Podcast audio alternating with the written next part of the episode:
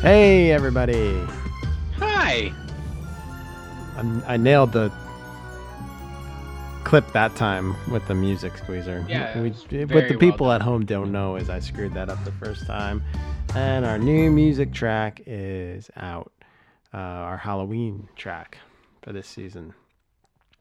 Uh, if you notice at home, my voice is a little hoarse. Um,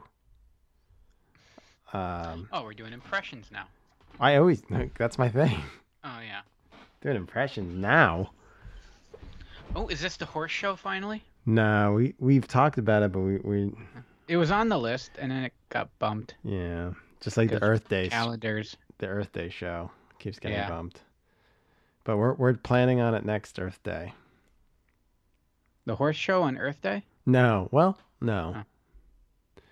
Uh, but I have a cold that I got last week when we were recording. About a week ago, I felt it coming Mhm. on. I woke up Friday morning with it, and it is now Thursday night. I still have it. it will not go away. It's it's very it's very sexy. I Very low and slow. I'm drinking uh, a hot toddy. It's a lemon ginger tea with some bourbon and honey.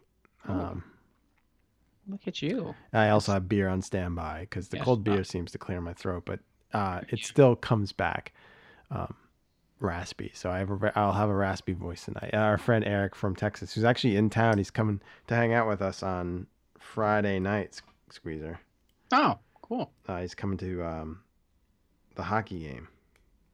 No shit. Yeah. Um, he's gonna be happy that I got I, I'm re-diagnosed with tuberculosis. it's been a while, but I, I control my cough theater, so I'll be able to maybe um, regulate that a little better. Even though I do sound a leensy bit horse. You know what? I I think it adds to the I think you're just fucking with us and you're just finally tweaking like your EQs so you sound like a grown man. I sound like a man finally. No, no, I'm not a man. Still, still Seriously, it sounds like we're doing a Valentine's Day show right now. Uh, if, if I'm making you feel funny, Squeezer, you could just tell me. In a funny way. Okay. Go ahead, tell me. Oh, that kind of funny. Yeah. Oh no. Oh, It's my tea. Helps the uh, voice. I got my coffee. No, I, have beer. I'm, I'm going the opposite. I got beer too. Oh, okay. You you go up. I like to go down. It is probably the earliest we've recorded in a while. It's 11 o'clock. Yeah, it's still today. It's, It's still yet. today. We're not doing a morning show for once. We'll, we'll end tomorrow. Yeah, we'll end tomorrow, but we're starting today. Tomorrow, uh, Enchantress and I leave for Chicago. You're a jet setter. We are uh, we just got back from Berlin and we leave for Chicago tomorrow. We're gonna get some deep dish pie, some hot Italian beef sandwiches. That sounds delicious. Oh, I can't wait for our uh, Giandaros. You're gonna come back looking like me. I can't wait. You've you've been saying that since we started this podcast. I know. Every time you do a candy show. Well, after today, maybe. Uh, I tried. How how you It's feeling? Giordano's. Giordano's. Um, okay, you finished it. Yeah. Well, yeah, because I didn't want to just leave that. It would be weird if I didn't finish it and then eat the cheeseburger. Oh yeah, you got the cheeseburger too. oh I, yeah, you got it's like the sorbet of McDonald's. I so we went to McDonald's. We promised we were gonna get the Grand Poobah meal. I I kind of chickened out and went the medium fry, uh, and medium uh, diet coke. Uh, but I got the McRib, and Squeezer got himself a McRib too. Um, did you did you go medium meal too? I had to. I couldn't look. Uh, I have responsibilities now. I have to stay alive until For at least they're through college. For the I guess. children. Well, I don't Yeah, know. Do you have a life kids. insurance policy? Um, yeah, but I'm not really worth that much, right? I'm worth more. The I'm worth You- more alive right now. To me, you're worth more alive. I need you. Oh, thanks. I appreciate that. Uh, Um, but yeah, I, I tell him how much of my sandwich I ate. um, a third, Tell him how much I wanted to eat after the first bite. none. Yes. the look on your face said it all. Yeah. Guess what? I don't like. I there's a reason why I never had a McRib. Yeah, so th- it was my first McRib. I'm not gonna lie. I'm It- not gonna pretend that I Mhm. was part of the Szechuan sauce craze either. You know, No, no, this was my first McRib also. this was I'm like, all right, I'll give it a shot. And I eat a lot of barbecue, and I know what I'm. I know what I'm getting myself into. Right.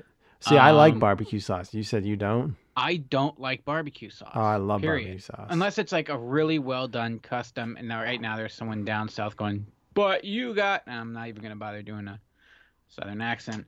Um, I'm way too nasally for that. Uh, look, I like good barbecue sauces, like legit homemade, like. But when you and I, but I don't like it slathered either. oh, I love like it. when I do my ribs, I do just a dry rub, and when I wrap them and melt it, whatever kind of congeals and melts on it, that becomes its own sauce. It's like a shellacking. yes, I don't I don't like a very wet. No, when I make Yeah. like barbecue chicken, I like a wet. Like I like it smeared and smothered. Um, no, I like uh, no, I like just a a, a glazing, Okay, yeah, I like if you will. I I, like don't a- like mess. I like a glazing, Same but thing I with like my wing. I like a dry wing. I prefer a drier wing. A little sauce. No, I like a lot Like of sauce. I don't I don't like like bone dry. Right. but at the same time i don't like them like they like you're just eating wing soup you know there's a there's a happy medium I guess. um it was enjoyable it, it- watching you as you're biting into it and squeezing it and watching it actually squeeze out and slide down the bottom so Yeah, you're just tough. biting into bread and it was like getting away from you It's tough to was keep that that formed uh, beef, formed pork patty in the bun. Uh, yes it was rather lubricated they should add some ribbing to it at least so it kind of like bites into the there, there is ribbing. uh, there- they need more then There's like the bone form that they put into it. uh I don't If- know if- if that's necessarily ribbing. Yeah. I don't know. I wasn't. I'm sure people out there are screaming at their. It's fine. Everyone's entitled. Fortunately, I had a, just a simple old cheeseburger there to help wash it down, and that made things all better. Yeah, I, I was I was disappointed. It was too much. It I didn't taste the meat. I should have wiped the sauce off. Hmm. No, I tasted the meat. the It, sauce it off so I can I can have No, some of the you were- taste you were and better judge off. judge the meat.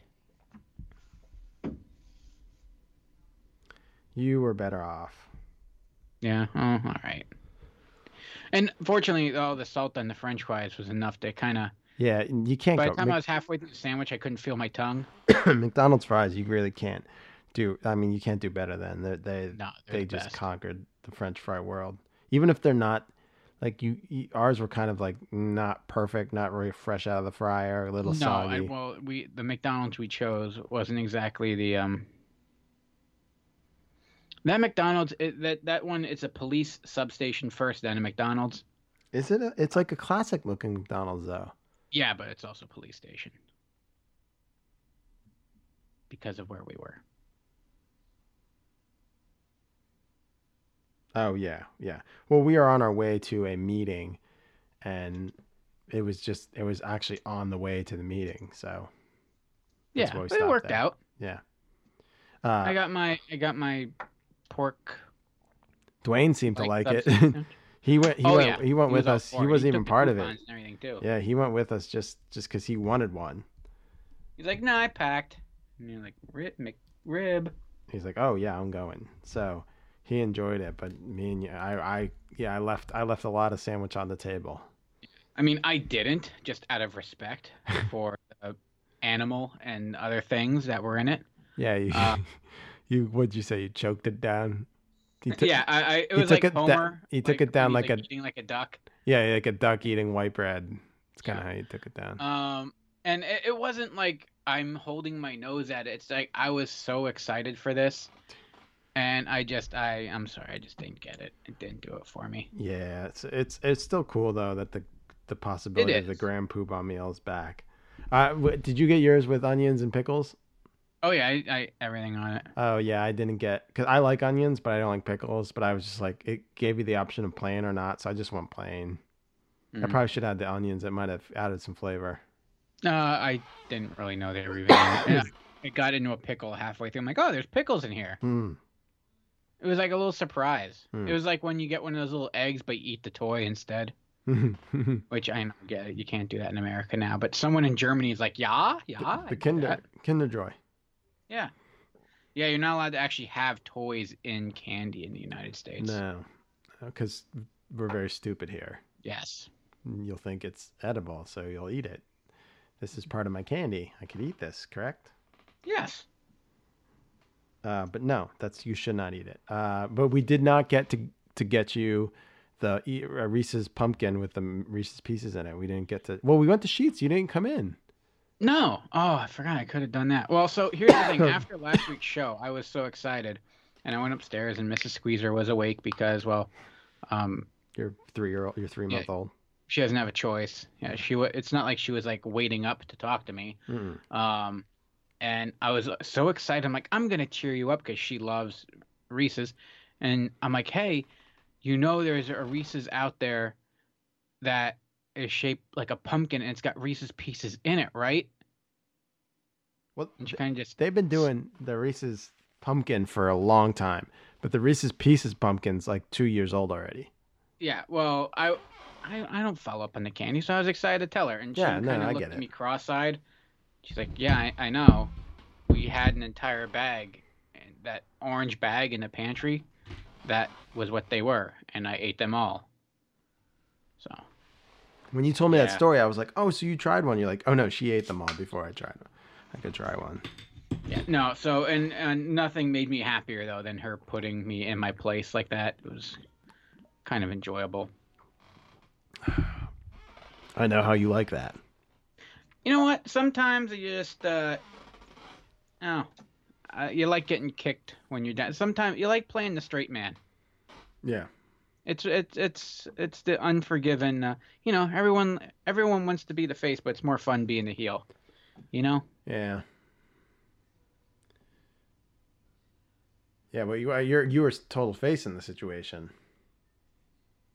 Mrs. Squeezer was playing Ric Flair heel on you, raked your eyes, and put you in the figure four just out of reach of the Reese's. Yeah. Uh, so it was like the go home show where I I'm good guys going out on their back. Yeah. hmm Got to set up. I gotta get my big win. Yeah, it's the It's go home Raw. WrestleMania is tomorrow, and you're gonna you're, you're gonna come back and beat her and get the Reese's. No, you didn't. I didn't. It was it was booked by uh, Kevin Nash, the finger poke of doom. Uh, she just touched you and then ate all the Reese's. Poked you. Took all the Reese's. I can go for one of those now.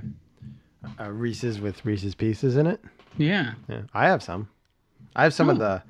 I have some a secret stash of some of the outrageous ones with the caramel too. Ooh. Yeah, but I can only book. I can only like one every like week because they're so decadent. Ooh. they're the mini ones. I also got a case of pecan Snickers bars. I got to do a review on. They're Snickers bars, and they're they're a limited edition. It's a limited edition case from Mars. Sent it to me. I I was looking for you in the studio. I got it at work, and you were nowhere to be found. Everyone was like looking like, what is that? It's like this nice pull out case that has pecan. me? You're looking for me? Yeah. It's probably, I was in there taking pictures of hats. No, this was a few days ago. Oh. And um, yeah, they're limited edition pecan Snickers. So they're, they're the same recipe as Snickers, but instead of peanuts, they use pecans, which I love. I haven't tried them yet, but I, I love pecans. And um, they're, uh, again, limited edition, if I can say that enough. And they're from Waco, tech, like a Texas special. Ooh. So I will take some pics and review, uh, probably on YouTube. Maybe not. Can't promise. But I got them downstairs.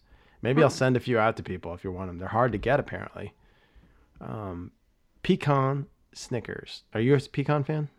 Yeah, I enjoy them. Uh, I, I mean, yeah, I don't go out of their way if they're there. They're, I mean, peanuts. I, everyone likes peanuts, but Yeah. but I mean, behind cashews, I say pecan would be my second favorite. Ex- Actually, yeah. Usually when when I when I get the um, um, sugar drenched nuts yeah, uh, on those certain on those certain days, and it's Yeah. rare that I'm I'm gonna do that, but it's usually like a two hour rain delayed double header. I'm like, Yeah. all right, I'm gonna go treat myself, And I actually go for the pecans over the uh, cashews. Yeah, I like I, do- I like those too, like praline style. Mm-hmm. Um, again, I'm allergic to almonds, so almonds are off the table for me. So Mm. I like almonds just raw. It's uh, a little too much going on roasted, yeah, I'm like a, with all the sugary shit. yeah. I, well, I like pecans raw too. They're really good. Mhm. Pecans, pecans, whatever. It's uh, almonds are really healthy, but they kill me, so I can't eat Yeah. them. And I don't know. I don't. I don't know. The allergies are so weird. I don't understand why. Uh, macadamia nuts too. I can't have. You can't. I don't under. All because like one's a bush and one uh, who the hell knows how the other ones grow. Yeah, I really don't know the, but I'm allergic to like peas, lentils, soy. Legumes, yeah, but uh, but uh, peanuts a legume, but pe- huh. and so is uh cashew. I think, I I think it's just or is cashew a tree nut? We have this thing called the internet. We could look all this up. we could, or we can just speculate. We got microphones, so we we do have microphones, so we could speculate. So a cashew is is the seed of a cashew apple. Huh? Huh? What's a cashew apple? What's a cashew apple? Apple. I've never had a cashew. It's apple. a reddish to yellow fruit whose pulp can be processed into a sweet. Wait, it's red. a cashew apple is a light reddish to yellow fruit whose pulp can be processed into a sweet, astringent fruit drink or distilled into liquor. Huh. Hmm. Can can you have cashew booze? Will that kill you too? No, I can have cashews. I can't have pears. I'm not pears. Pe- Uh, fucking. Um, oh, uh, well, almonds. Yeah. Yeah. Gotcha. So it says cashew tree is large and evergreen. Uh, the fruit of the Where how cashew, these things grow? uh, Brazil. Oh, okay. Yeah, that's what It seems like a lot of work just to get some nuts. Central America, Caribbean, South America, Vietnam, and India, and Ivory Coast. So hmm. the true fruit of the cashew tree is a kidney or boxing glove shaped drupe that grows at the end of the cashew apple. The drupe develops first on the tree, and then pedicel expands to become the cashew apple. Well, clearly. And then the true fruit contains a single seed, which is often considered a nut in the culinary sense. So, blah, blah, blah, blah, blah, blah, blah. Some people are allergic to cashews, but they are less frequent allergen than tree nuts or peanuts. Okay, so it's not a tree. That's why I'm not. Because it's a seed. yeah, it's a seed. Hmm. Hmm. Hey, you learn something every day. Hey, look at that. Yeah. All these years we've been eating cashews, we don't even know where they fucking come from. I'm gonna be all yeah. Do you know where your food comes from? Well, there's an apple, and they pull this apple down and rip it apart, and they get one little, or are there, are there multiple little cashews in one? No, there's Cashew there's, apple. There's one, I think. That's probably why they're so Ugh. expensive. What a pain in the ass. And an almond is a tree nut. Yes. Oh no, Yes. The fruit of the almond is a drupe, which is not a true nut. Oh no, no, true nut, not true nut. I'm an idiot. So it's also a like a seed. Kind of, yeah. Huh. So it's a drupe. Oh, of course. It's not a nut, but it's a drupe. Uh, Oh. Coffee, mango, olives, cashews, pistachio, uh, apricot, cherry, damson, nectarine, peach, plum. On, honestly, if people just tuned in right now, because with your cold and all, so your tone and speech pattern, They and think they listen to NPR. it, it's like NPR or it's a podcast just on uh, a podcast on, on nuts, and fruits. Yeah. it's about as exciting as one right now. We got a really good level of excitement. Uh, no, but we are talking uh, Halloween shit, everybody. Let's curse a little to liven it up. All right. Fuck, fuckity, fuck, fuck, fuck. That boy. Um, last week we did retro Halloween commercials too, and this week we are talking more uh, spooky songs. Mm-hmm. Right? So if, if yeah, so if you hear songs that aren't on this list, you're like, how the hell did you not talk about that? It was probably on last year's show. Or we're saving it for next year's. So Yeah. just relax, everybody, and listen to the music. I- I'm going first this week, right? Yes. All right, here is my first pick. I'm gonna let it play a little bit so you get a little bit of sense of the song, and then I'll come in and I'll pot it under and then talk about it. Does oh, that okay. Oh, I like the logistics. Yeah. So, so here is my first song.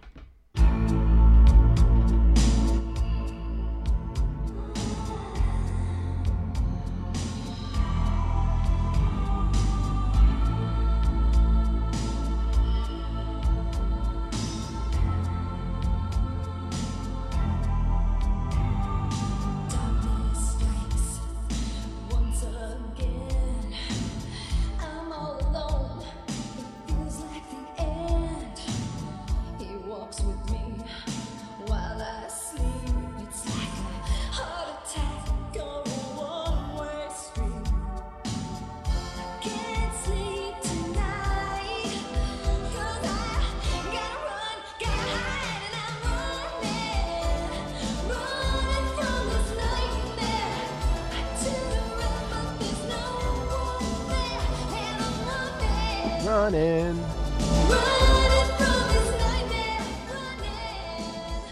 this is actually a pretty good song, and this was kind of an afterthought.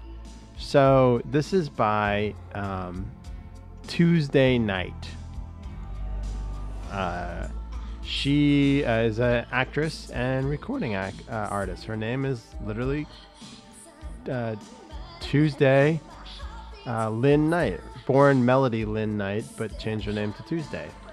Okay. I was gonna say our parents either have a really good sense of humor or they're just cruel. No, Knight, K N I G T. Yes. Um, No, so but if they were to actually name her Tuesday, I mean that's a pretty cool name, Tuesday.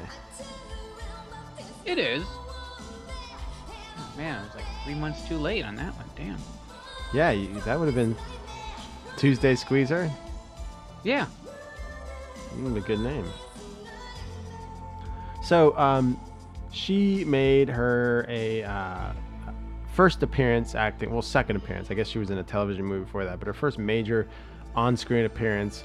She replaced Patricia Arquette in the Dream Warriors sequel, Nightmare on Elm Street 4: The Dream Master. She was Kristen Parker. I like the Dream Master a lot. The the three my three favorite Freddy movies are three, four, and 5 Um, uh, Nightmare on Elm Street, Dream Warriors. I've talked about on the show.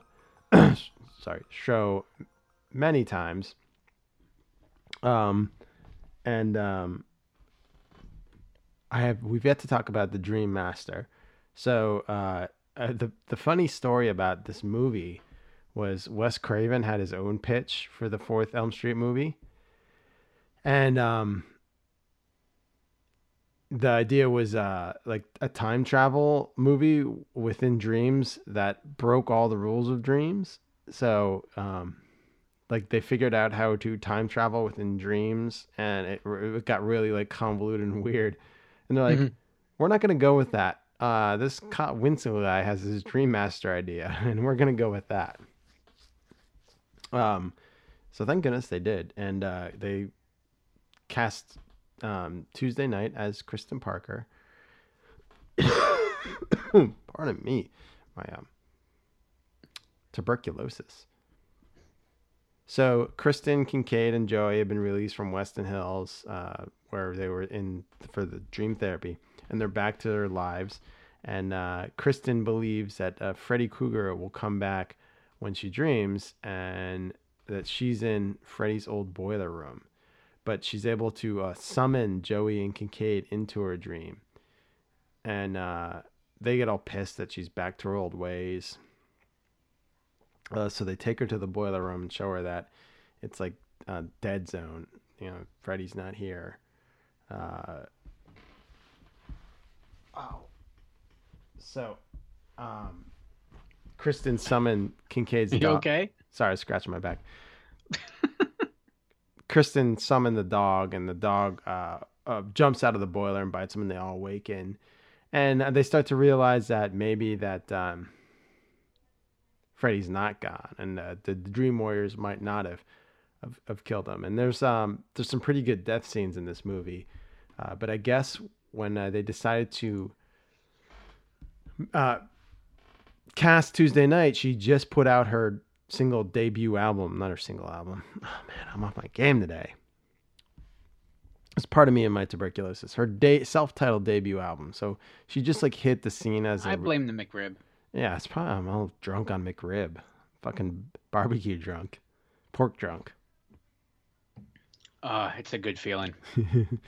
so she had a debut album that came out right before she was cast in this movie, and she told Renny Harlin, who directed it, like, I have this idea for this song because I'm a recording artist, and he said, uh, "Go ahead and record it." And um, he played her. She played a tape for him in her car, and he loved it and handed it to the music department.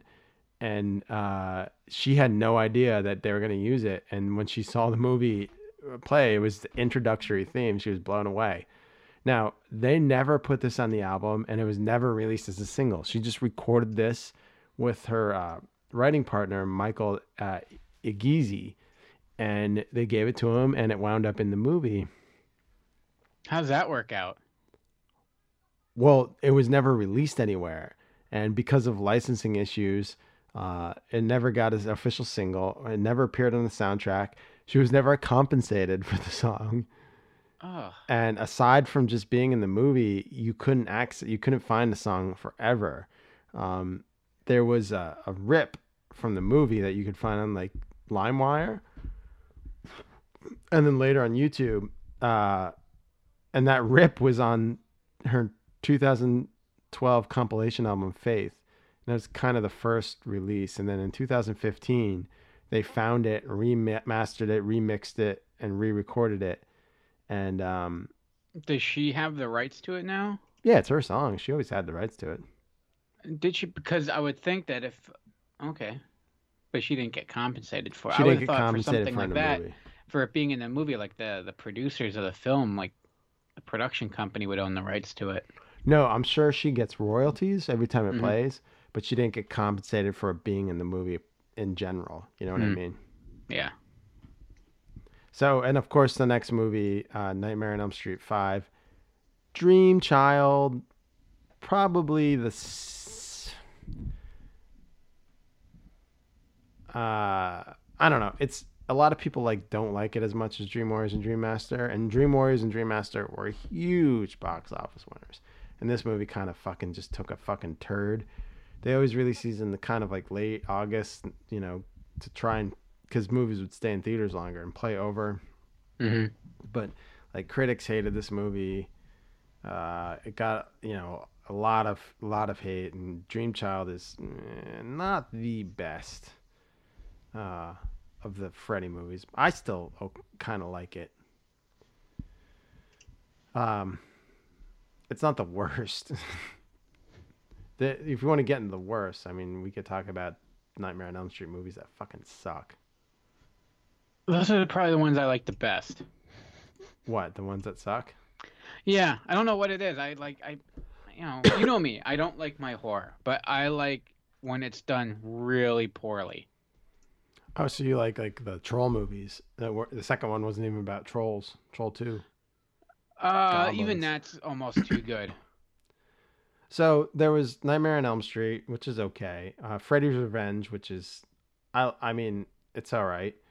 Uh, Dream Warriors was written by Wes Craven, and it's probably the best of the three.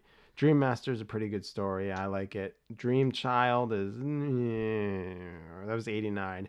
Then the Final Nightmare, I don't like at all. What's wrong with Final Nightmare? That's just not a good movie. It's not that Oh, okay. scary. Uh, did you see Final Nightmare? I don't think you said it's not that scary. Yeah, you might like it. Oh, okay, I'll check it out. Because you know I am a scaredy pants. I think it was 3D too. Oh, in that in that 1990 3D. Yeah, it was uh, on the list of one of the worst films in 1991. I'm seeing now, so I'm not the only one who um, who thinks it's bad. Uh, so then it was Wes Craven's New Nightmare, uh, which I think a lot of people like. I, I kind of like it. I'm not. I, it's you know it's not my favorite, but it's it's good. It's way better than than the fucking Final Nightmare. That movie sucks and uh, then Freddy versus Jason, which kind of sucks. Uh, but it's I guess if you're into that, it's okay. And then uh, a Nightmare on Elm Street, the reboot, which I didn't particularly like at all. I don't know if you saw any of these. No. No. No, not after any. I don't think I saw like. Uh, one, two.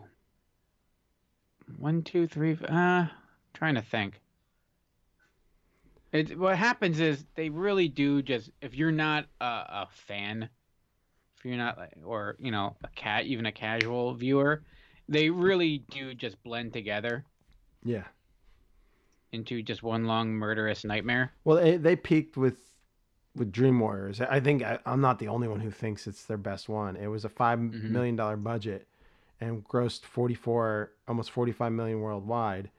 Uh, meanwhile, the Final Nightmare was a five million dollar budget and grossed 34 million worldwide. Dream Child I peaked really- in 1987 as well, so Dream Child uh, really took a turd. That was a six million dollar budget, and that grossed twenty two million worldwide. The year before, Dream Master was a thirteen million dollar budget. They put a lot of money in. This is the one with Tuesday Knight Song, and it grossed forty nine million worldwide. They really didn't do good money. New Nightmare and Final Nightmare both like suck. New New Nightmare. I mean, I like the movie, but it was eight million and it grossed nineteen. But then Freddy vs. Jason revitalized it. They put 25 million into it and they made 114, almost 115. 13 million is a lot though in uh, 1988 horror movie dollars. Think about it. Oh yeah, yeah. For Dream Master, yeah, they put a lot Yeah. of money into this movie. So that's probably why they didn't have any money to pay Tuesday Knight for a song. No, that's true. It's like, hey, we, we got someone on the cast with a guitar. Yeah. So Dream the three and four, Dream Warriors and the Dream Master. There was there there was a crescendo for Freddy. That was when he was at probably at his most popular. Yeah. And Tuesday Knight was making songs, and I actually like this song. It's pretty good. Running from this nightmare. But she's still, I think she's still acting too. Tuesday Knight. Let's see. Yeah, wow. Whoa. She looks kind of weird now. I think plastic surgery has gotten the better of this poor young lady. Oh, that's not nice to say. Uh, I, well, I mean, I can't be one to judge. yeah, I mean, we're not perfect. Well, speak for yourself. I mean, yeah, you're a very handsome, sweet boy. But the cover also, if you look up the cover for this song, it's like uh, Robert Englund's Freddy's got her Tuesday Knight in his clutches with his claw on it. It says Nightmare uh, from the motion picture Nightmare 4 on Elm Street. The Dream Master. Shoe covers. There's one with his hand, like, and he's got his other hand with it ready to slash it. He's always Freddy's always posing. He's Freddy's good to pose for a picture. He's like, I'm about to kill you, bitch. Say cheese. Hmm. So before he slashes you to death, he'll pose for a pic. Selfies only. I don't know what Freddy's selfie policy is. I, I I think he likes just having his image out there. It's good marketing. You're probably right. All right, uh, here's your first pick.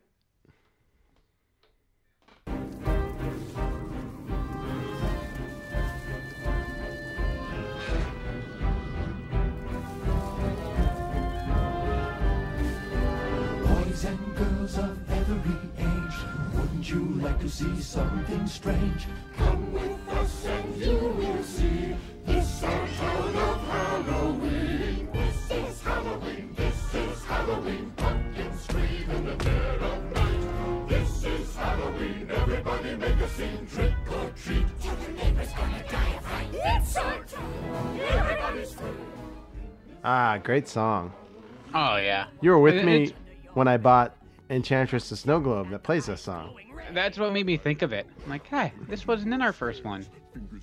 And then I've been singing it like Since all week. Oh. We were singing Well, it no, that it was night. stuck in my head for quite some time when you bought that. Yeah, we were singing it that night. We were walking around in the middle of Yeah. August singing This is Halloween. Uh, I I think it's a fitting. I, it doesn't have to be a Halloween song just because the lyrics are all about this is Halloween.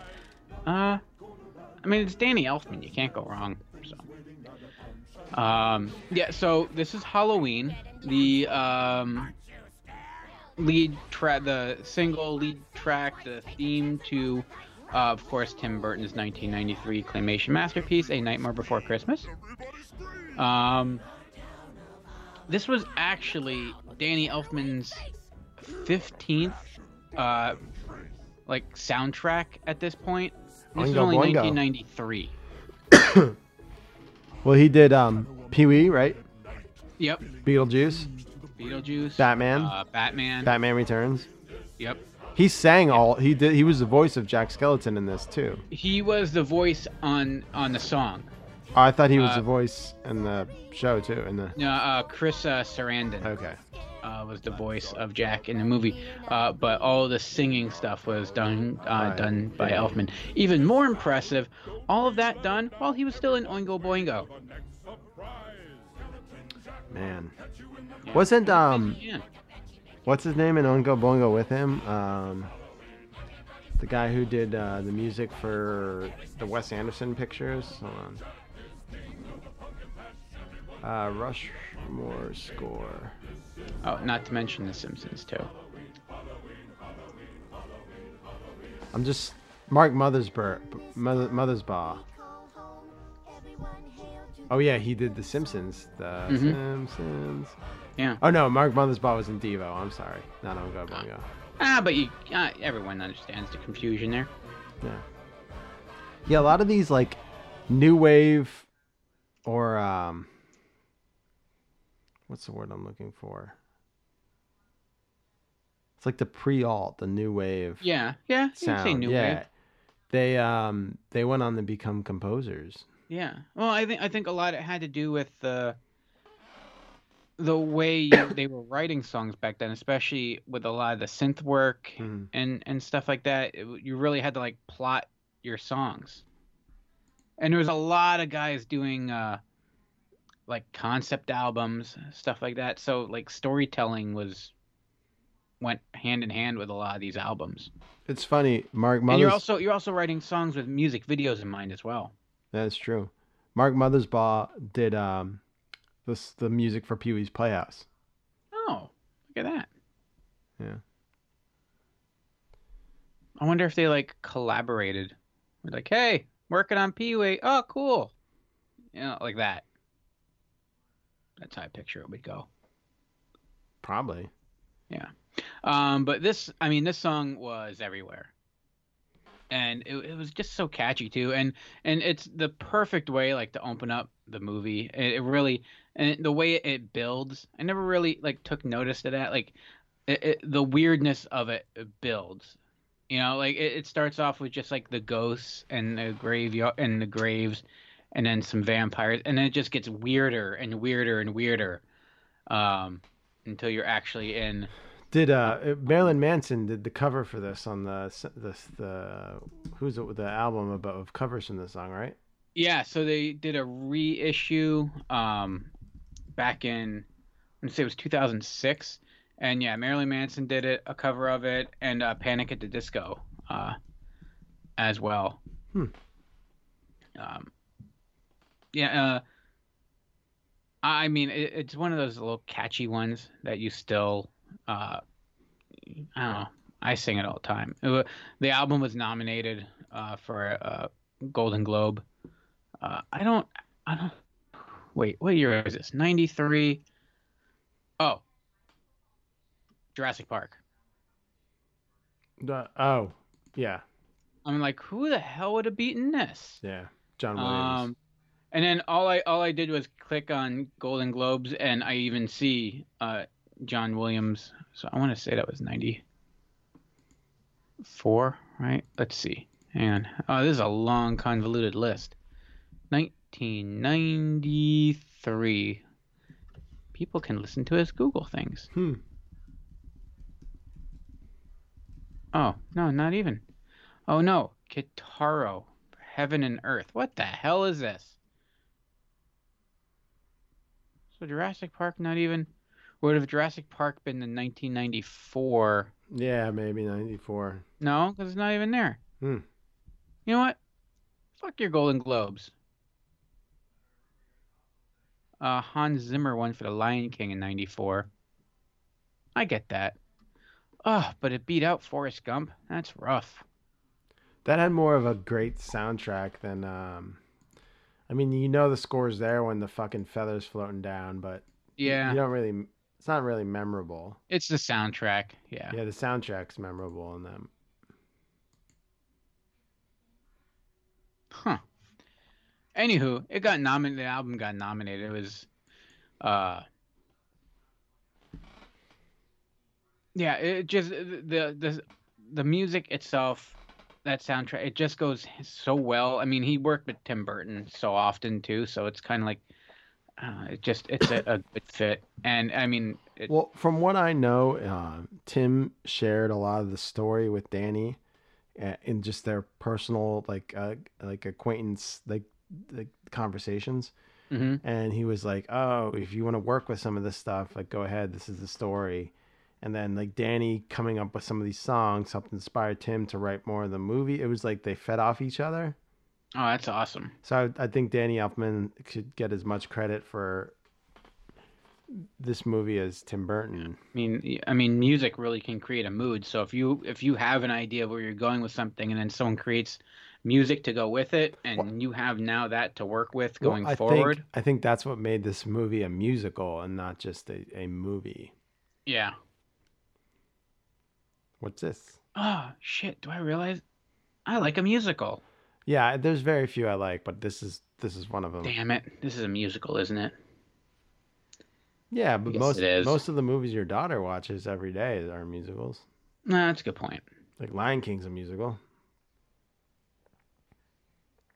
Just can't wait to be king. Wow, I was singing that in my head, and you're the, of all the songs, you we picked the same one. Oh, really? Yeah. Hmm, well, look at us. Look gosh. us. We're on the same wavelength. Uh, do you know what my next one's gonna be?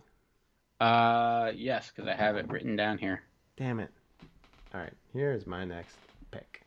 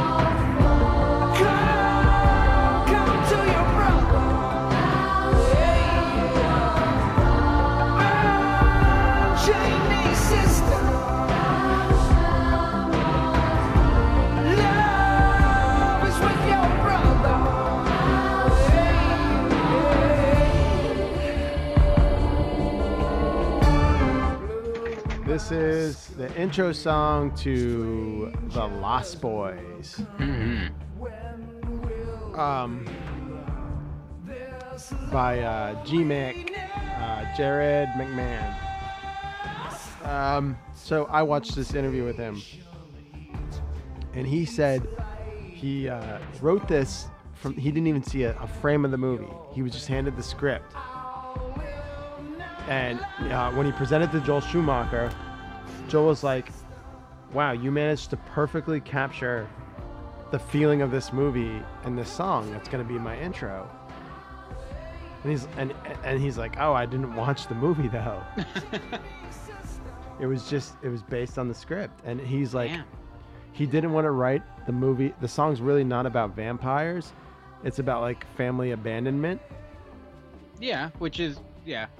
which is kind of the you know but the like gothic dark wave rock just really and this like Oregon shit is so great.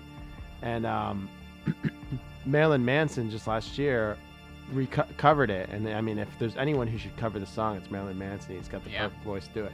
And his song his version sounds really good. It was for this the show uh, Titans.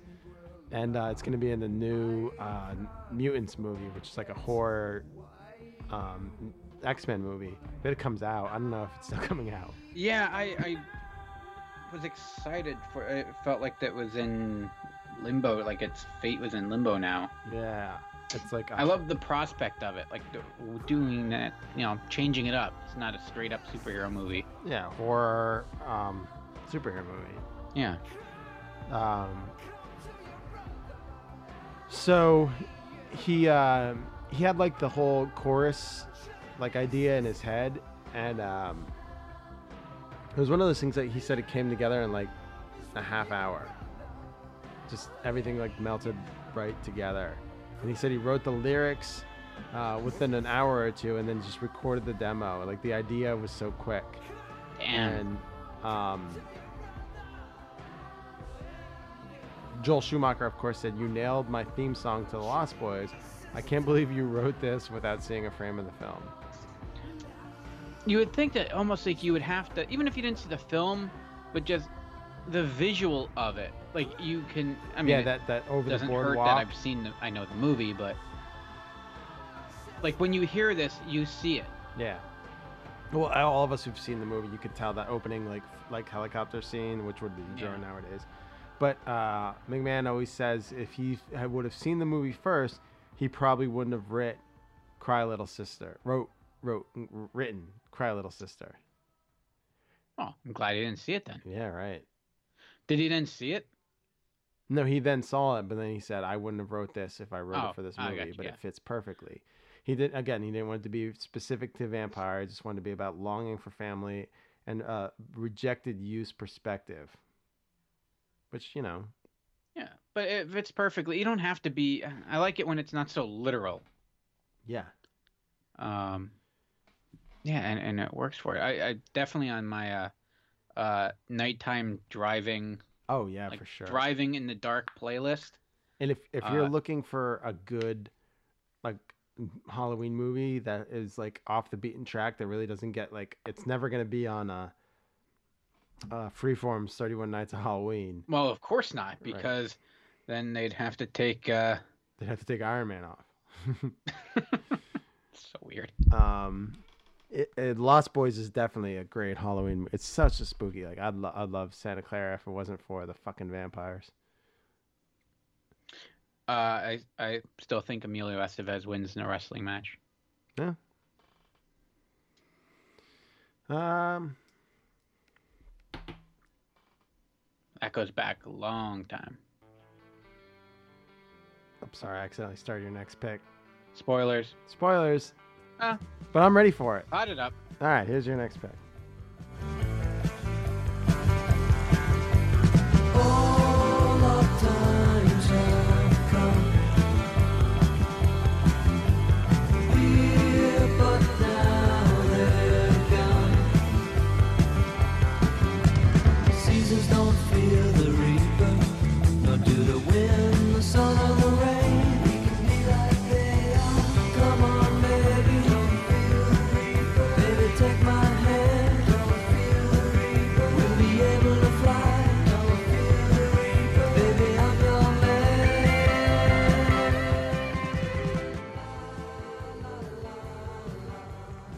Great song. Oh yeah. Again, this is another one. This I mean, this was my uh this used to be on my I had a CD of like when I would have to like go up on like bus trips to New York. This was my one of my random just plant your head against a glass and try to fall asleep until you can get back home kind of play list. That Now, was um, you might think a lot. Uh, like I know this song. A lot of our, our generation knows this from the SNL. yeah, the more cowbell. Yeah, more cowbell. I mean, I was a fan of. I, I mean, I grew up listening to my all my dad's stuff, so I was, you know, a fan of Blue Oyster Cult. Uh, you know, even long before that. This is even even when I hear this, like I'm one of those. I'll get kind of snobby, like, of course, it's. Uh, I'm more of a fan of uh, veteran of uh, Psychic Wars. I don't even know Maybe any. weird. I don't know any other of their music. I don't know. a Uh, single- what about Godzilla? I don't know that. Nope. Burning for You? Nope. You know Burning. You've heard it. I I might have. I don't know it. No. If you hear it, you'll be like, "Oh yeah, that song." Um, you never heard Godzilla? I usually walk around singing it. Well, I probably don't know what you're walking he picks around up singing. a bus and he throws it back down as he wades through the city to the center of town. Nope. Godzilla. Nope. No. Huh. You're missing out. I do know. You know the first time I actually even knew about this song? What's that? Uh, was it Halloween? No. Oh. It's in the first movie. Yes. It's actually uh so that's what kind of gave it like its uh um Halloween semi status cuz I mean the lyrics and stuff don't fear the reaper. A lot of people so it caught a bad rap cuz people are like, "Oh, it's about death and suicide and talk about Romeo and Juliet." And um what it was um you know really about and what Buck Dharma who wrote it was referring to as like look will it's a love song Oh, Like, it's the "Hey, weed scene. Yes, yes, yes, yes, yes, yes. that It's the weed scene when they're smoking weed.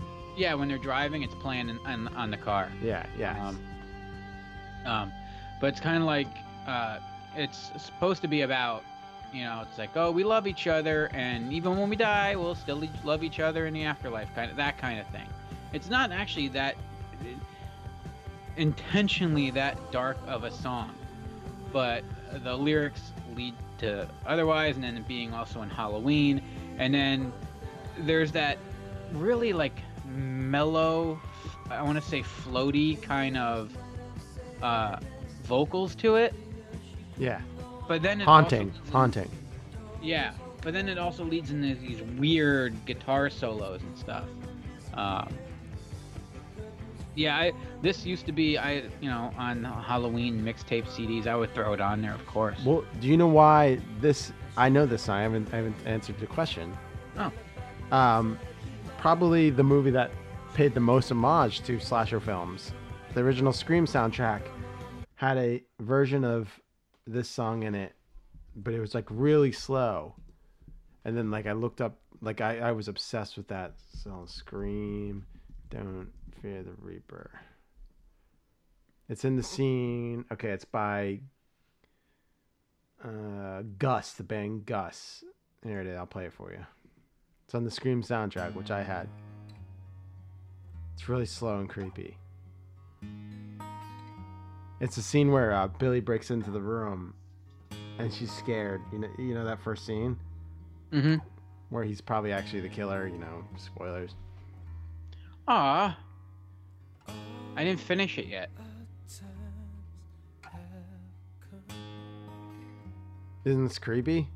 It is creepy. So I, I bought the Scream. I was obsessed with Scream. Uh, my sister and I watched it probably like a hundred times on pay per view when it came out, and um, we went to the beach and there was a CD store and I bought the soundtrack. Like, and I would still love to get this on vinyl. They put the score out, but um, this is such like a haunting cover of a ha- already haunting song. I like it.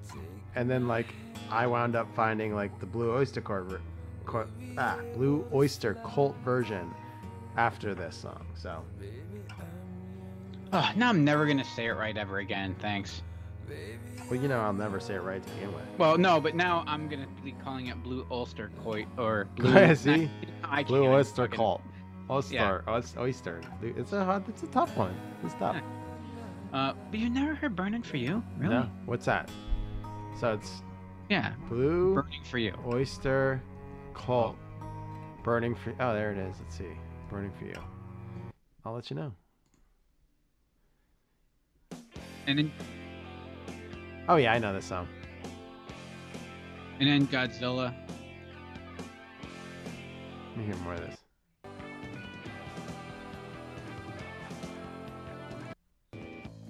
I'm burning up. That sounds just like it. See Godzilla. Love this damn song. I don't know this one. Is this it? Yeah. Nope. I knew Burning for You, but I don't know this one at all. I like the music video. Godzilla destroying shit. This could have been on your playlist here. Godzilla? This is spooky, yeah. Yeah. Oh, it's fun. It's a fun song.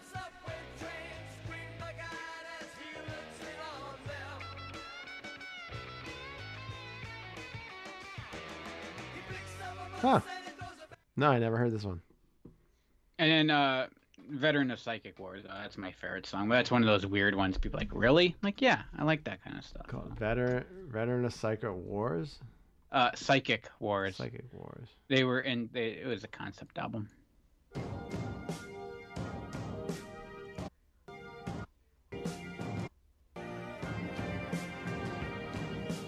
Nope. If if if you like uh, people talking through their songs, is the way to go.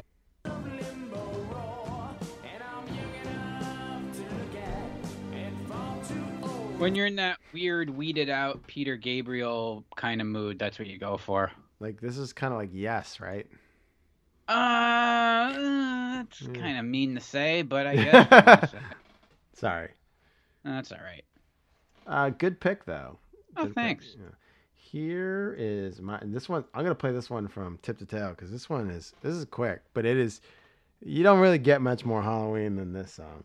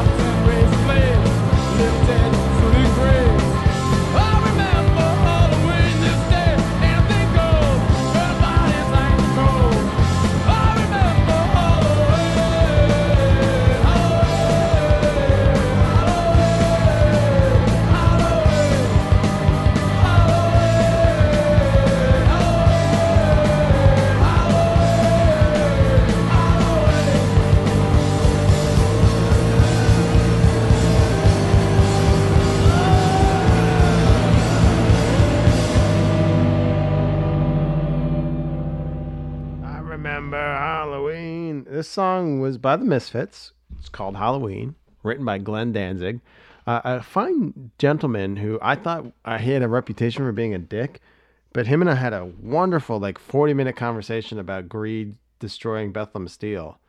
No shit. Oh, yeah, this was like seven years ago. Was it really? I was gonna say I was always a Danzig fan. I liked him as a.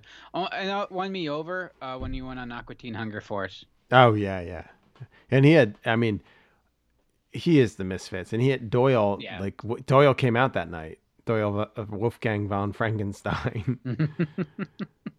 um, so this was from October thirty. It, they released it October thirty first, nineteen eighty one. Uh, five thousand copies were pressed. The first song is called Halloween. The second song is called Halloween Two. I mean, I love uh the lyrics except for one, the second verse. I mean, it starts out bonfires burning bright, pumpkin faces in the night. I remember Halloween, but then it says dead cats hanging from poles and Schmuffin and Olive can't, can't let me get behind that. Little dead are out in droves. I remember Halloween. Do I do it good? I like. Yeah, yeah. I like how you've uh, you've caught uh uh too close to home status on something. Oh yeah, yeah. The Yeah. dead cats hanging from poles. Yeah, the 1981. It's like Halloween. I mean, I mean, they can get down, right? Candy apples and razor blades. Yeah, well, Olive, uh, Olive can. Yeah, Olive, Olive, she's got one eye. She's got bad sense of um, uh, per, depth perception, but uh, the Schmuffin can easily balance on a pole. She'll be up there. She'll get down. That's good. If not, But- that's what we pay taxes for. You call but- the fire department. Yeah, but it ends much more happy. This day, anything goes. Burning bodies hanging from poles. Oh, I- well then. I mean, they probably deserved it. the cats didn't do anything. No, The humans. they were probably the people that put the razor blades in the apples. Right, yeah. But this song was always. Well, I I first heard this when I was in middle school, and I started getting into Glenn Danzig. Like, I'm 18 and I like it. hmm Or was that? Was that Alice Cooper? That was Alice Cooper. Yeah. Yeah.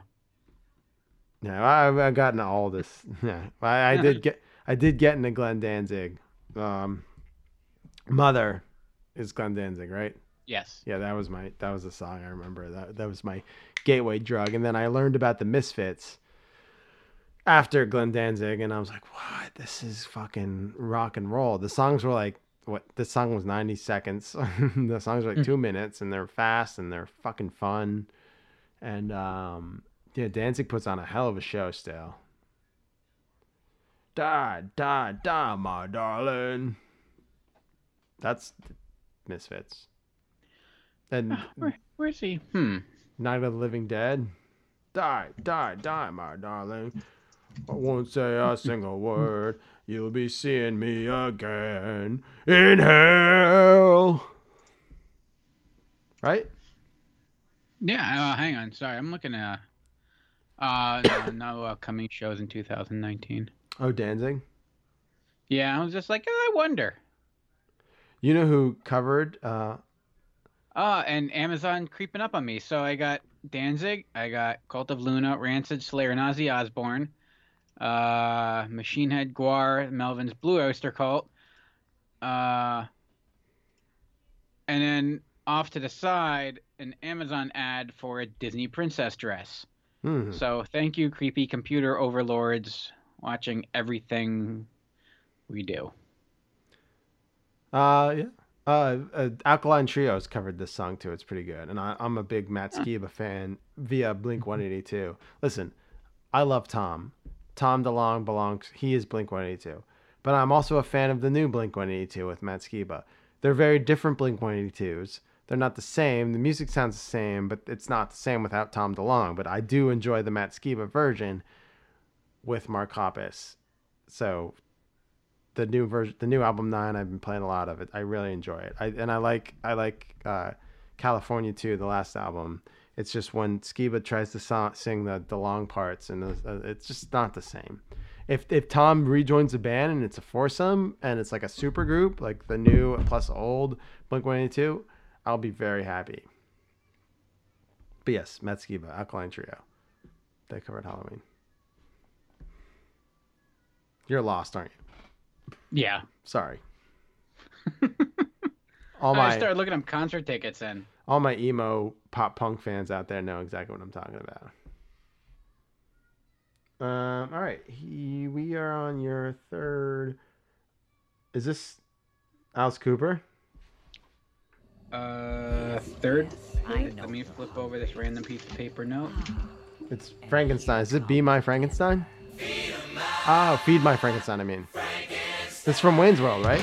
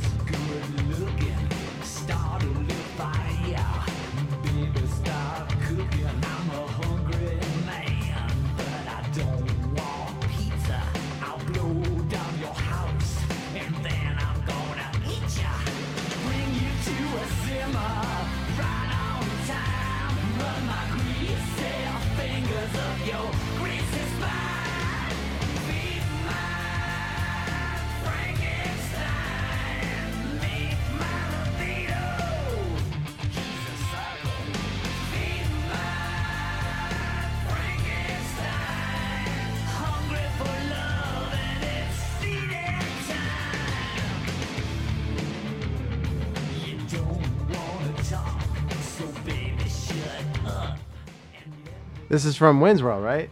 Yeah. Yeah. Yep. So, yeah. Sorry. Yeah, this is uh, the whole Alice Cooper. We're not well, worthy. supposed to be. He was supposed to play Schools Out, and then with like two weeks before the filming of the scene, the manager's like, "Hey, we got a new song, and it's Feed My Frankenstein." I loved it. I was so happy when I saw this. It was like it, this song. I had the soundtrack. That I had both. Um, this soundtrack and the the Wayne's World two soundtrack. The Wayne's World one soundtrack I had just primarily for this song and um, Bohemian Rhapsody. no, that was two, wasn't it? No, Bohemian Rhapsody wasn't one. Was it one? Okay, it was. I was. It wasn't. But it was. Um. Uh. Ballroom Blitz, by Oh, uh, Tia Carrere. uh, who originally did Ballroom Blitz? Uh, shit, I'm kicking my own ass for this one. It was Sweet that Ballroom Blitz Sweet, Blitz. yeah. But the Tia Carrere version was on the album, and I love that in the movie. Is And- Ballroom Blitz one of those songs that everyone can sing when it comes on? I think so. The man in the back I- said, "Everyone." Attack and it turned to a ballroom blitz. Yeah. Um. So feed my In Frankenstein. the corner said, Uh, I won't warn you, yeah, you could say it's a Halloween song because it says Frankenstein in it. Um. This is all about uh, banging. Is it? Oh. Um. What's. Frankenstein? Well, his Frankenstein. It's well, he's referring to his libido. Uh, Ah. let's see. Well, first of all, he's got a crop. and he's just smacking himself in the crotch with it. Here, hang on. Let me pull up the lyrics here because there's ones in particular. Uh, duh, duh, duh, I don't want pizza. I'm a hungry man, but I don't want pizza. I'll blow down your house and then I'm gonna eat you. Bring you to a simmer right on time. Run my greasy fingers up your greasy spine. Feed my Frankenstein. Uh, my libido, he's a psycho. Oh, here we go. this is my favorite line. Let me drink the wine from your fur teacup. Velcro candy, sticky sweet. Make my tattoos melt in the heat. Okay, so this is even well, more. I ain't no veggie, like my flesh on the bone. Alive and licking on your ice cream cone. See, it, This is more on the nose than Halloween by the Misfits. Here's the thing. This is why Alice Cooper's so badass. Um, he can walk around dressed like that and dressed in leather, smack himself in the crotch with a Mhm. crop, while having pizza and Frankenstein and pizza and um, ice cream in his song, while also uh, referencing cunnilingus, cunniling, at well, yeah, ooh, didn't mean to do that at the same time. That's true. Well, he's a brilliant man. You know. He knows he knows all about uh, Milwaukee. It's the good land.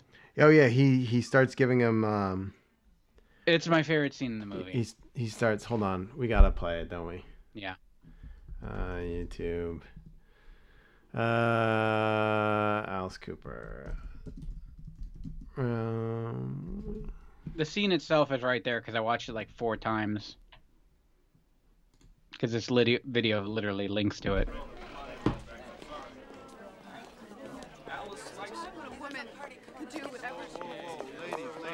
I'm sorry, no. you. All right, come on, come on. I'm Hurry sorry. Up, hurry up. No, no, I can't let you in. Sorry. Alice, is this cool? Yeah, come on in. Sorry to bother you, but we had to come and tell you how much we really enjoyed the show, didn't we, Garth? Oh, thanks. We're not mental or anything, so don't be afraid. My name is Wayne, and this is Garth. Nice to meet you guys. So, do you come to Milwaukee often? Well, I'm a regular visitor here, but Milwaukee has certainly had its share of visitors. The French missionaries and explorers were coming here as early as the late 1600s to trade with the Native Americans. In fact, isn't Milwaukee an Indian name? Yes, Pete, it is. Actually, it's pronounced Miliwake, which is Algonquin for the good land. I was not aware of that. I think one of the most interesting aspects of Milwaukee is the fact that it's the only major American city to have ever elected three socialist mayors. Does this guy know how to party or what? Huh? Huh? I get so uncomfortable there. Okay. Um, well, we gotta get going. No, no, no. Stick around. Hang out with us. Cool. Yeah, we'll stay and hang around with us. With Alice Cooper. Here they go. We're not worthy! We're not worthy! We're not worthy! He just puts his hand out. That's great. uh, every airport the guy's ever gone into now, uh, he's got to deal with that. Does I hope he puts his hand out like that. oh, he does. Yes, does. He does. That's great. He lets it go for a while, but then he's like, "Look, if they're willing to make asses of themselves like that, they deserve it." You'll laugh, you'll Um, cry, you'll hurl. Yeah. Um. But here's the thing. That's Alice Cooper. I mean, that's really the guy's a genius. And he's a big golfer too. Um. Yeah. And uh. But I, God, I just, I just love that scene. I would love to just hang out and talk American history with Alice Cooper. Yes, Um, Pete, it is. yes, yes, Pete. um, and just it's so dry. It, it's stuff like that that uh, back then it is again we had talk about this all the time. Like, yeah, it, the scene was kind of funny. Now I think it's like my favorite scene in the movie. Mhm. Um, that and the gun rack scene. Yeah. I don't own a gun, let alone many guns to facilitate the need for a gun rack. Um, so here, here's what's crazy about Feed My Frankenstein, though. So this came out in '91. It's his 19th solo studio album. Holy shit. Yeah. Prolific, and he's still huh? touring now. Yeah, well, he's also with the Hollywood Vampires. Um, and on this track, he gets Steve Vai and Joe Satriani and Nikki Sixx. Wow. Yeah, it's just uh, it's sick. And then, of course, in the video too, you you get Steve Vai and Joe Satriani dueling guitar solos with their shirts off. There's not much more you can really ask for there, Ah, I guess. yeah, you gotta have your, you gotta Yeah, pop that shirt off. Yeah, it it, it screams Halloween. And he's got you know it's Alice Cooper alone, but then you got a giant glow in the dark skeleton that he bursts out of the chest. Yeah. And the lyrics are "Feed my Frankenstein," even though everyone just refers to Frankenstein as the monster, but we all know that he's really the scientist that created said monster. Yes, well, But yeah. let's not get too picky about that. We all know what we mean. It's Frankenstein's monster, but uh, the lexicon has dubbed Frankenstein as the monster Frank- itself. yeah. Yes. All right. Um, let's move on to my next spooky song.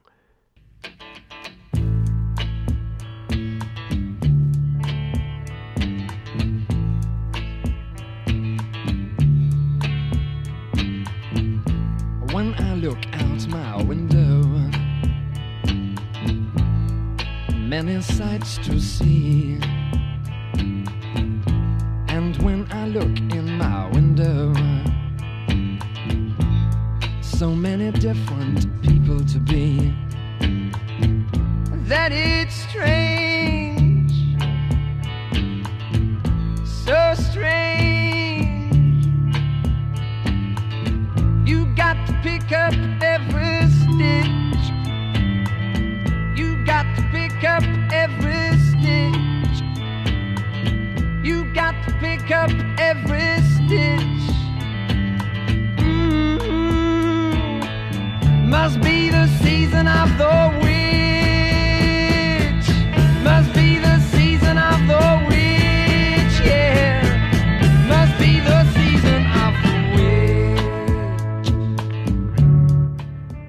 Stick this song Squeezer A because it's a badass It's song. Awesome. Donovan's great. Um, Mm-hmm. um, fucking Robert Plant has covered this song live tons of times, and it's the name uh, that they used for quite possibly the second best John Carpenter Halloween movie ever made, which I'm gonna get a lot of flack for because people don't like it. But Halloween Three: Season of the Witch, um, which does not have Michael Myers in it at all. Uh, they they decide to go a different route. I've talked about the Season of the Witch before, but Mhm. um, it's about this uh, uh, mask company that's like channeling the occult, and they're selling these three masks, and they're playing this um, "Happy Happy Halloween, Halloween, Halloween" song, Mhm. which I picked for my last uh, playlist. And um, one when they play this in Halloween, they, they, they, it plays this like like a video, like dun, dun, dun, dun, dun, dun, and, the, and the video causes the mask to uh, uh, I don't know communicate with the occult, which causes the kids like head to explode and like vomit up bugs and shit. Oh well, yeah. Yeah, and um, it's a great movie. I, it's a really fun movie. Halloween Three: Season of the Witch. It's, it's a great movie. If you haven't seen it and you like um, you like the old aspects of Halloween, like the the Celtic Stonehenge route, root, roots with Sam Hain, uh, Samhain, or however they call it. Um, that's where they kind of like dug up the roots for um, Season of the Witch, Halloween 3. And this song's just fun. And if you have a fucking Halloween party, you got to put this song on your playlist. Right? I think yeah, yeah. It's the it's the chill down time one. Yeah, they use this. I mean, uh, I th- I'm pretty sure this has been used in a Halloween House of Horror, uh, a Treehouse of Horror, uh, uh, Simpsons episode. Um, it's probably. I know Lana Del Rey just covered it for uh, Scary Stories to Tell in the Dark. so a lot of these songs we're doing have, have like recent covers. That's how that's how you know the longevity of a good Halloween song when it gets Mhm. a decent cover. Uh, but I still like Donovan's version the best. And uh, yeah, that's my fourth song. Anything with organs. Yeah, the organ's a good Halloween instrument. Yeah. well, it's yeah, it's kind of got that like Dracula kind of. Just when it's like, it's in the season of the witch, like that. Just like you're ready to go out and trick or treat now. Now that you heard that, Mhm. it's like open the floodgates, give me candy. I, I got a someone was listening to our old our old um shows, and uh, he commented on um one of my. I said trick or treat's a threat. You know what I mean? Oh yeah, that's a good yeah. I said that in one of like I guess the old shows. Hold on, I'm trying to find out who sent me. Um, I was like, yeah, well, you know, it's true. Trick or treat is a threat. Oh yeah, our friend uh, Chunk eighty five. He's a good good dude. I gotta send him some cereal. He goes uh, revisiting old Halloween episodes. Trick or treat is a threat. Classic RK. I was like, well, it's true. You're saying trick or treat. Like, give me something. Like, give me candy, or you're in you're in for some shit. Yeah, we are going to set your house on fire. Yeah. So, or or put some sort of form of feces all over your house, hmm whether it be man or animal, or plant. Plant feces. Plants poop. Everything poops. I think there's a book called hmm. Everything Poops. Yeah. Yeah. You should get it for your child. Oh, we're good. We shit enough around here. All right, here is your next pick. Doctor, what on earth do you think happened to that poor boy? Nurse, in all my years of medical practice, I've never seen anything quite so horrid. Doc, doc, what happened to Jeff, man? What happened to Jeff, man? Your friend is very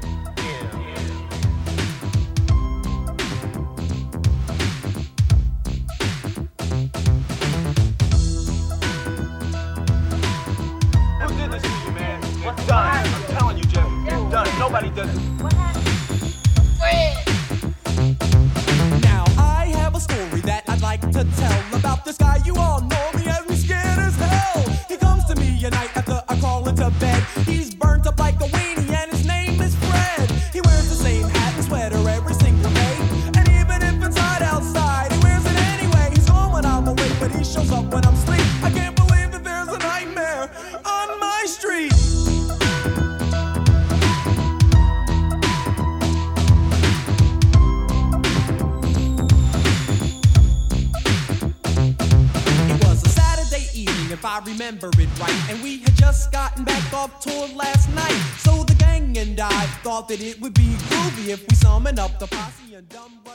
Pick, Squeeze.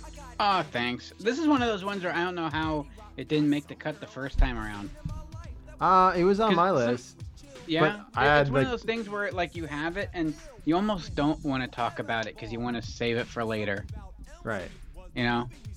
Fresh Prince, DJ Uh, Jeff. Yeah. Uh, Nightmare on My Street off of 88's He's the DJ, I'm the Rapper. Mhm. Um, a rather popular album. Uh, this was Yeah, the third single. I mean, it went triple platinum. It was the first double album ever in the existence of hip hop. Um, I don't know if you ever heard the song "Parents Just Don't Understand." Me, never. Yeah, that was uh, that was on there as well. Um, and this was number 15 on the Hot 100. Yeah. Uh, and it was also uh, a little controversial. Yeah, there was a music video apparently. Uh, apparently, and and then there wasn't, and Yes. but now it's back again. Yeah, you can find it. Yeah. Um, but yeah, it, it disappeared for years because there were only so many copies, and it was reported all lost. Um, and then it resurfaced online. Uh, not that long ago. Uh, the video's awesome. Yeah, Um, that's really I think the video, this video in particular, is better than the official video. I think this song's better than the official song. Uh, so yeah, the controversy being, so this came out in uh, '88, and it was supposed to which uh, which Nightmare on Elm Street would this have been? This was supposed to be in four. The Dream Master? Yes, the Dream Master. Okay, so this was supposed to have been on four. Um, and instead, so there was kind of I don't know, it's not necessarily clear what happened at the beginning. Um, but they had produced this song with the idea that they were going to pitch it, or they were in works with um, the producers on Nightmare on Elm Street, and this would be included on the album, and it would be you know like all part of the you know marketing and the universe of Nightmare on Elm Street. Uh, instead, somewhere in the works, things fell apart. It might have been even early on, but they decided they went with the Fat Boys instead, and uh, with their song "Are You Ready for Freddy?" Right, and Freddy uh, actually, the Robert Englund actually is in that one. I, I think he, one. you think he's in this one too. Uh, no, well, if if he was originally, he was replaced with the Frankenstein-looking kind of Freddy with the record uh, stylus as Yeah, claws they instead. had they his he was originally in the, the original recording, but they couldn't put him in the video. Yeah, they lost the rights to it uh, somewhere in the process, and but Yeah, they New went Line with it sued. anyway. New Line sued like crazy. New Line, yes. They, but they Um, were able to keep the the song. It was the the motif from uh, Charles Bernstein's theme for Nightmare on Elm Street. It's in the Yeah. it's the song. Um, and but I think the real problem was is when they released the video, and the video played on MTV. Yeah, yeah. um, and and that's where they kind of drew the line. So my my question was, and there's actually a disclaimer. Um, It has no no affiliation whatsoever with Elm Street film. yeah, yeah. So if, if you just Google um, "Nightmare on My Street" and the video plays, and there is a, a front and back end disclaimer explaining how they have no affiliation, they have no rights to material, you know, et cetera, et cetera. Um, they settle out of court. Um, but my question is, and to you, because you're a, a master at this, only because you haven't been caught yet. How is it? I, I have a theory why it became a problem, but how you could argue that it's parody. Uh yeah, it, it, that that's how they are allowed to continue doing it. but that there was even a, a, suit to begin with, and they did have to follow through with the cease and desist, and why the video was then banned. I think it was Uh, just it was business. That's why the song still exists. Yeah. Yeah. My theory was it wouldn't have been such a big deal, or why they even like uh, sued to begin with, because you. I think- you would have said. I think it's because they had a working relationship, I think from and then it the, fell apart. No, I think the lawsuit said that it was the video made it seem like it was associated with the movie and it wasn't parody. The original Yeah, video. I but here's the thing: when you look at that video, Mhm. I I mean, yeah, I I would you can almost assume watching it that it's parody and not associated with just the budget wise and how it's not Right, but then like they made Freddy's not in it. but they made the video for Are You Ready for Freddy and it was so similar. That's how they were able to prove proof of concept. You know what I mean? Yeah, yeah, but the So they- Ready for Freddy sucks. I know, but they showed in court. They showed the video and they said it's too similar to Nightmare on My Street, and people might confuse the two, and that's how they that's how they beat the parody thing. But the song still is allowed to exist because yes, it's it's Yes. they they paid for the sample and uh, it's parody. Mm-hmm. Um, but how perfect. I I don't want to sound like an old man though. But as far as storytelling goes, like it, this song is six over six minutes long, and it's all like a coherent storytelling rap.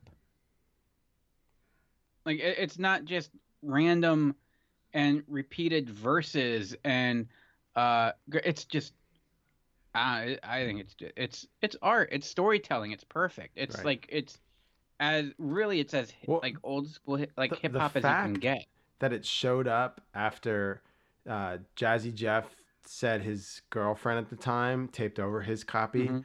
and Will Smith said his father lost his copy. And They're, they were like, if anyone out there regularly taped MTV in 1988, go through and see if you have it. The internet Yeah. would love to see it. And then it just falls under Patton Oswalt's geek culture theory that everything that ever was is available forever, uh, saying that all culture is being endlessly preserved for anyone who wants to see it. Uh, that 30 years after the video was unavailable, it just showed back up again. That just that's why YouTube and the internet is the greatest thing in the world. until a solar flare hits us Until a solar flare, and then you can listen to my vinyl collection. yes uh, as we manually turn it 'Cause you, yeah, you gotta crank that shit in the polygraph. while you're being eaten alive by wolves You know, well, you know, some's got. Eh, hey, one can dream hmm. One can. All right, here is my last song, and this song you might We're like. there already really Yeah, yeah. You might Wow. say like, how is this a fucking Halloween song? But god damn it, I couldn't go without putting a Ghostbusters song on this.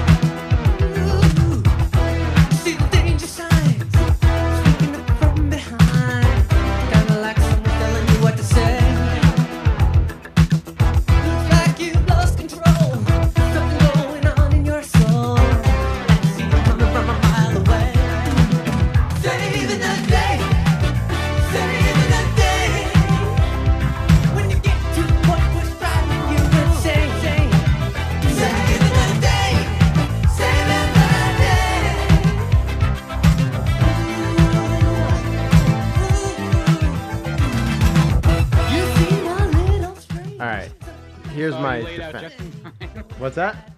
you laid out just in time Why? when everyone goes what the hell is this Yeah, right.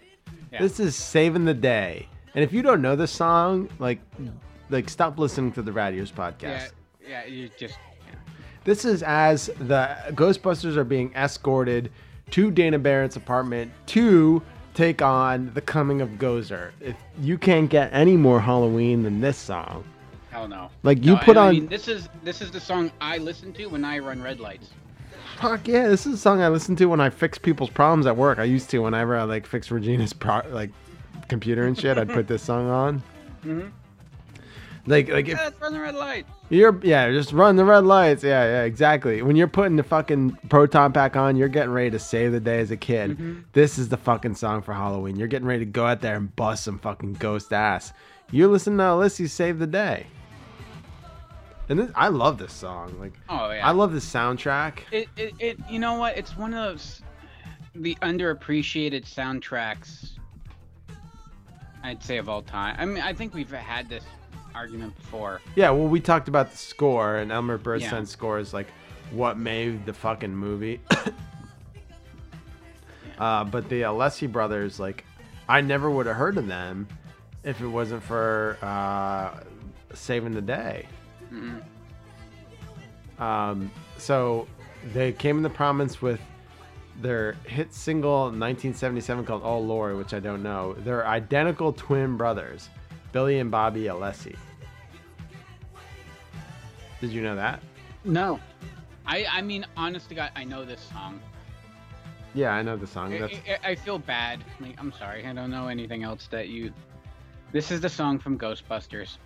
So in '84 they released the track Seven Day. Um, they were nominated for a Grammy for Best Album and Original Score written for a motion picture. Well, like the whole the whole album was. It was nominated for a Grammy. Uh, they over the years they've arranged, produced, and or written releases for Paul McCartney, Debbie Gibson, Frankie Valli, Richie Havens, Olivia Newton-John, Christopher Cross. They toured with Andy Gibb. Um, they contributed background vocals. I know all those names. Yeah, for Art Garfunkel, um, the John Lennon and Yoko Ono "Milk and Honey" album. Um, they've been covered by Pete Frampton and Rick, Rick Springfield, and have been featured in the main event and Ghostbusters. They have success in jingles and advertisements, and um, in the 2000s they resumed touring an album recording career as a duo. They released an album in 2012 and they were inducted into the Long Island Music Hall of Fame. Their song Seabird was included in the music over the closing credits for Ta- uh, Taika uh, Waititi's 2016 adventure comedy Hunt for the Wilderpeople. He directed Thor Ragnarok. Yes. And Thor Ragnarok was awesome. Yes. So they've got a they've still got a career from the Long Island Alessi brothers. But Saving the Day is probably uh, for me their most important song. And this Oh, is yeah. You mean put the whole Ghostbusters and Ghostbusters 2 soundtrack on your playlist and even get the score um and put that on Elmer Bernstein score is just like like mm-hmm. fucking I'm just gonna play a little bit of Even, it. even just dun, dun, dun, dun, dun. Oh, what are you gonna play? I was gonna play the main theme from Oh. yeah the dun, dun, dun, dun, dun, It's it's the little things that just kind of fill the air. It just and Hot Night. It's gonna be a hot night. Anyone wanna play Parcheesi?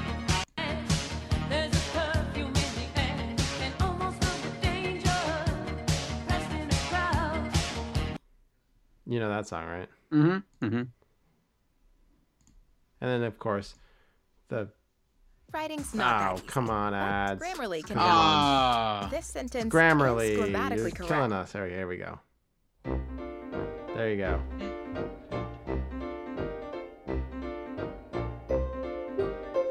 I don't know if you can still get it, but there was a really cool Mondo release of this, which I pre-ordered because I I will now have two versions of uh, this soundtrack because I or, I pre-ordered the um, one off Amazon and then Mondo had to go and release it with this fucking really cool artwork.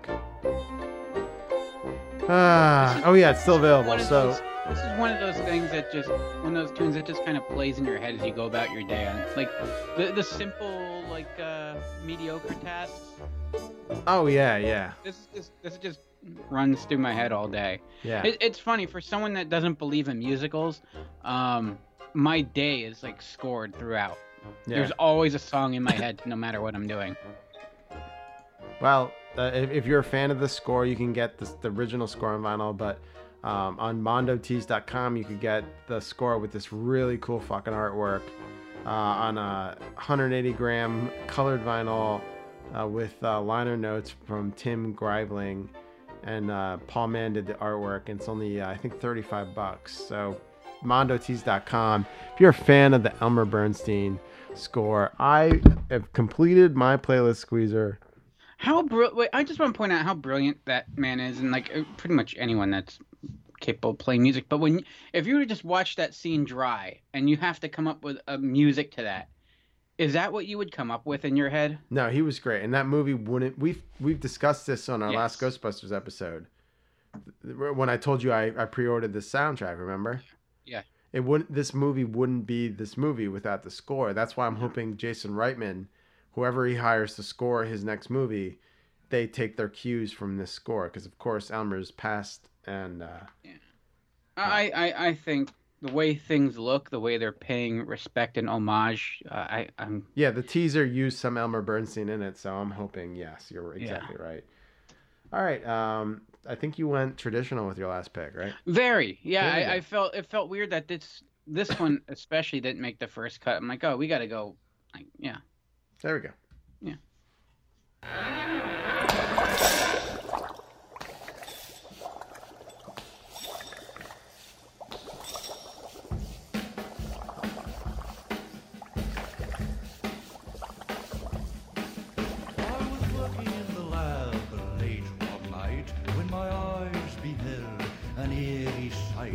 My monster from his slab began to rise, and suddenly, to my surprise, He did the mash, he did the monster mash. the monster mash. It was a graveyard smash. He did the mash, It Did the monster mash. he did the mash. He did the monster. It's a damn catchy song, even outside of Halloween. It is Um, absolutely. and and since we started working on this show, like for over a week now, I have been singing this damn song constantly. I've been um, singing "Cry Little Sister." Cry Little Sister. No one knows. I'll probably be doing that what now. the fuck I'm singing, but Yeah. Um. No, and and it, it doesn't hurt to you kind of throw the voices in and make the faces as you go with it. You the monster mash. Should I do it as? I, I mean I don't have my voice, but should I should I try and do some impressions for you? Uh, sure. All right, throw out. Who should I do it as? Uh. Hmm. Should I do Donald Trump first and then Barack Obama, just to be even? With no voice. Yeah, I guess. I Gotta keep everyone happy. He did the mash. It was beautiful. The wonderful, beautiful monster mash. He did it. I did it better. I've done way better monster mashes, but he did it. It was great. I saw it. Beautiful monster mash. How was that? Uh, good. Yeah, yeah, it was good. A little. Uh. Ready for my Barack? yeah, yeah, go ahead. Uh, I talked to Michelle, uh, Malia, and Sasha. Uh, the girls, uh, they agree that the monster did do the mash. And for the American people, I believe that the monster should continue doing the mash. Uh, all due respect, uh, the cold does benefit your Obama. Oh, it does. That's good. Yeah, yeah. All right, who else? Am I on right? Uh, yeah. All right. It's kind of, did the mash. I did the monster mash. I'm gonna squash him like a bug. Oh, get the monster away from me. Regardless of the lyrics, you have to squash him like a bug. Yeah, yeah, he's got you. I'm gonna squash him like a monster. I'm a large giant. Get that snake away from me. Jake the Snake Roberts. If you bring the snake on me, I'll crush it like a monster mash. How was that? That was good. That was good. Yeah. Should I do? Should I try to do my McMahon? Uh, good luck. Your monster is mashed. I think you hurt yourself on that one. I, I, I think I can taste Hey, the pal. blood in your throat. Thank you. All right, pal. Burst the capillary on that one. Uh, Well, I'm glad that you threw the impressions in because you lead right into the point. That's where the whole song came from. yeah. Um, yeah, so when uh, Bobby Pickett had a band, um, and they would be up on stage, and he would do like these impersonations, um, on stage like and and people like went for it, and like, hey, let's make it a song, and it's kind of based off of. So it was the perfect timing uh, for this. Um, in the early '60s, all like the the pop dancey. It, it, it was their time of the Macarena. Okay. So when the Macarena came out, there were a bunch of other like dance songs and you know the Electric Slide and the Electric Slide Part Two or whatever the hell they did. You know, they, they they they getting a little out of hand. In the early '60s, you had the same thing. Like you had the mashed potato and the twist and the twist again and all that shit. So Monster Mash is actually like a parody of that. Like it wasn't. You didn't go in there taking it seriously at first. Like um, oh, we're gonna make this song. They were mocking the what was already out there, and it didn't hurt that at the same time, uh, the Universal monster craze, as you could call them, you would refer to them now. Um, the monsters were huge. You know, Wolfman, Dracula, uh, Frankenstein, the Mummy. They were all. Um, it, it was their era of their Marvel era Mm-hmm. Like what Marvel is right now, that's where they were with the monster fad. Despite no matter what Universal tries now, they're not going to recapture what they had back then. Because a lot of people would rather even watch those, you know, movies than they would something from now. Um, and he would do like uh, Boris Karloff and Bela Lugosi impersonations, and even has them worked in the song. Um, but what really sells it is he commits, man.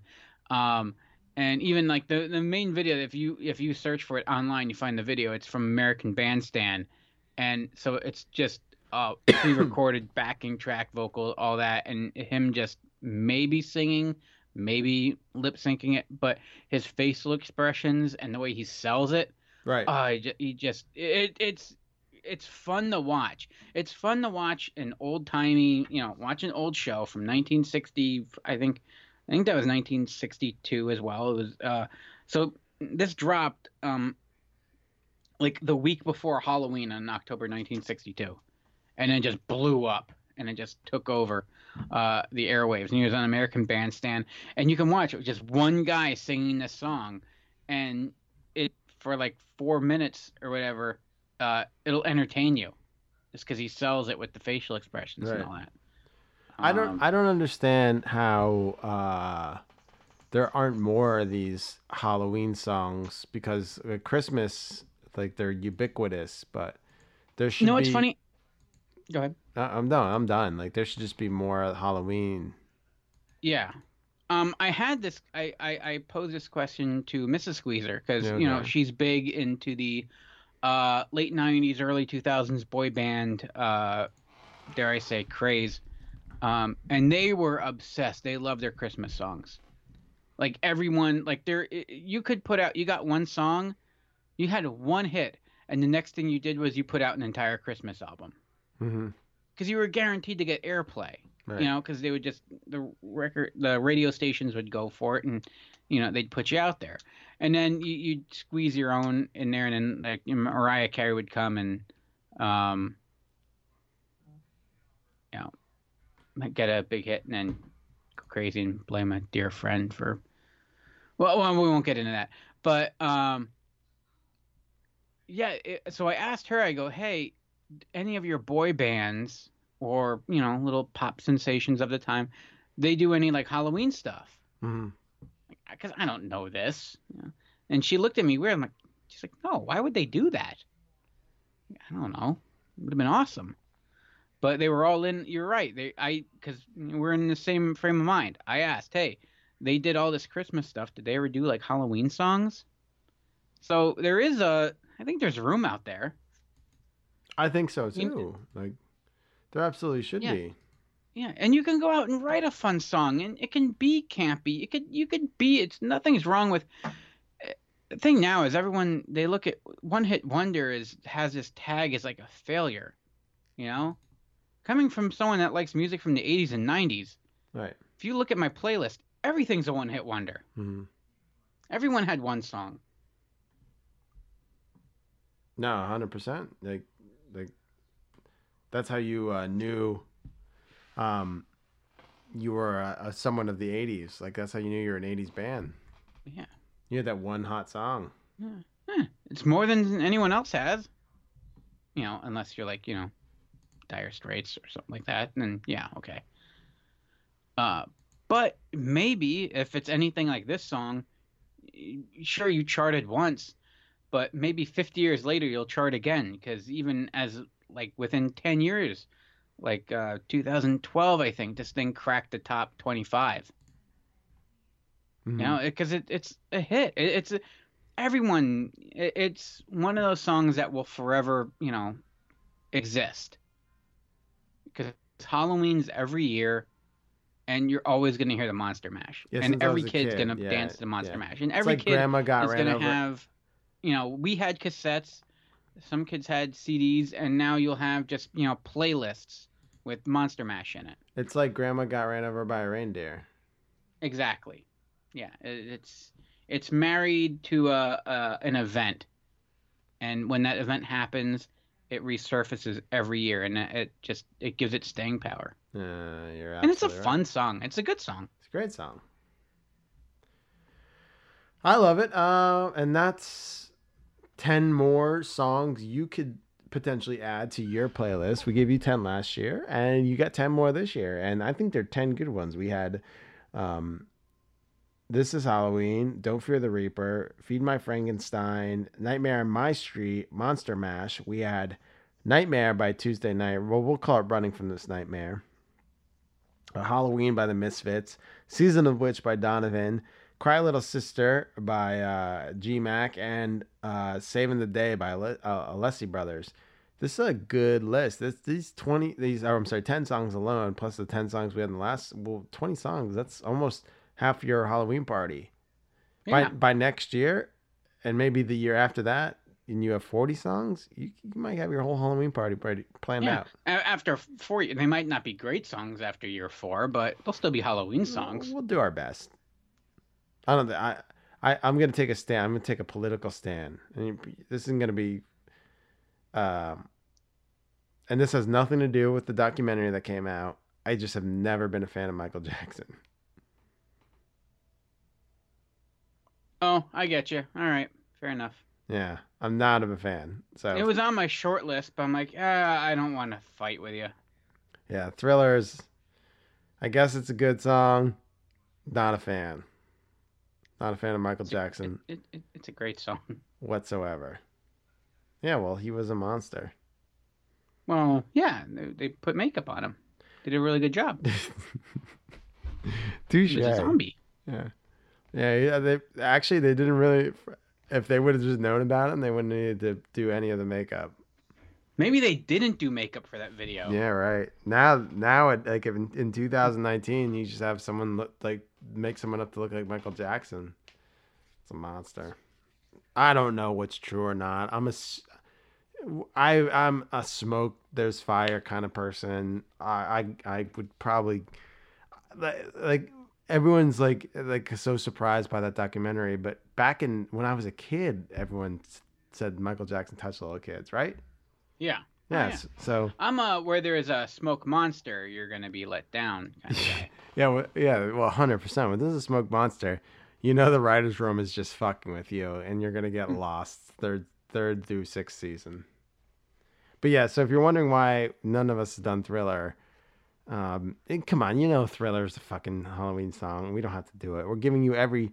We're gonna give you. We give you right now twenty songs that aren't Thriller, so you're welcome. One of them was Monster Mash. Another one was Purple People Eater. Yeah, we're giving you some on the nose ones. Mhm. So you don't need Thriller. I'm I'm off my soapbox squeezer. You can Uh, yeah, I know. you know how I feel about Michael Jackson. Just not a fan I of do. music.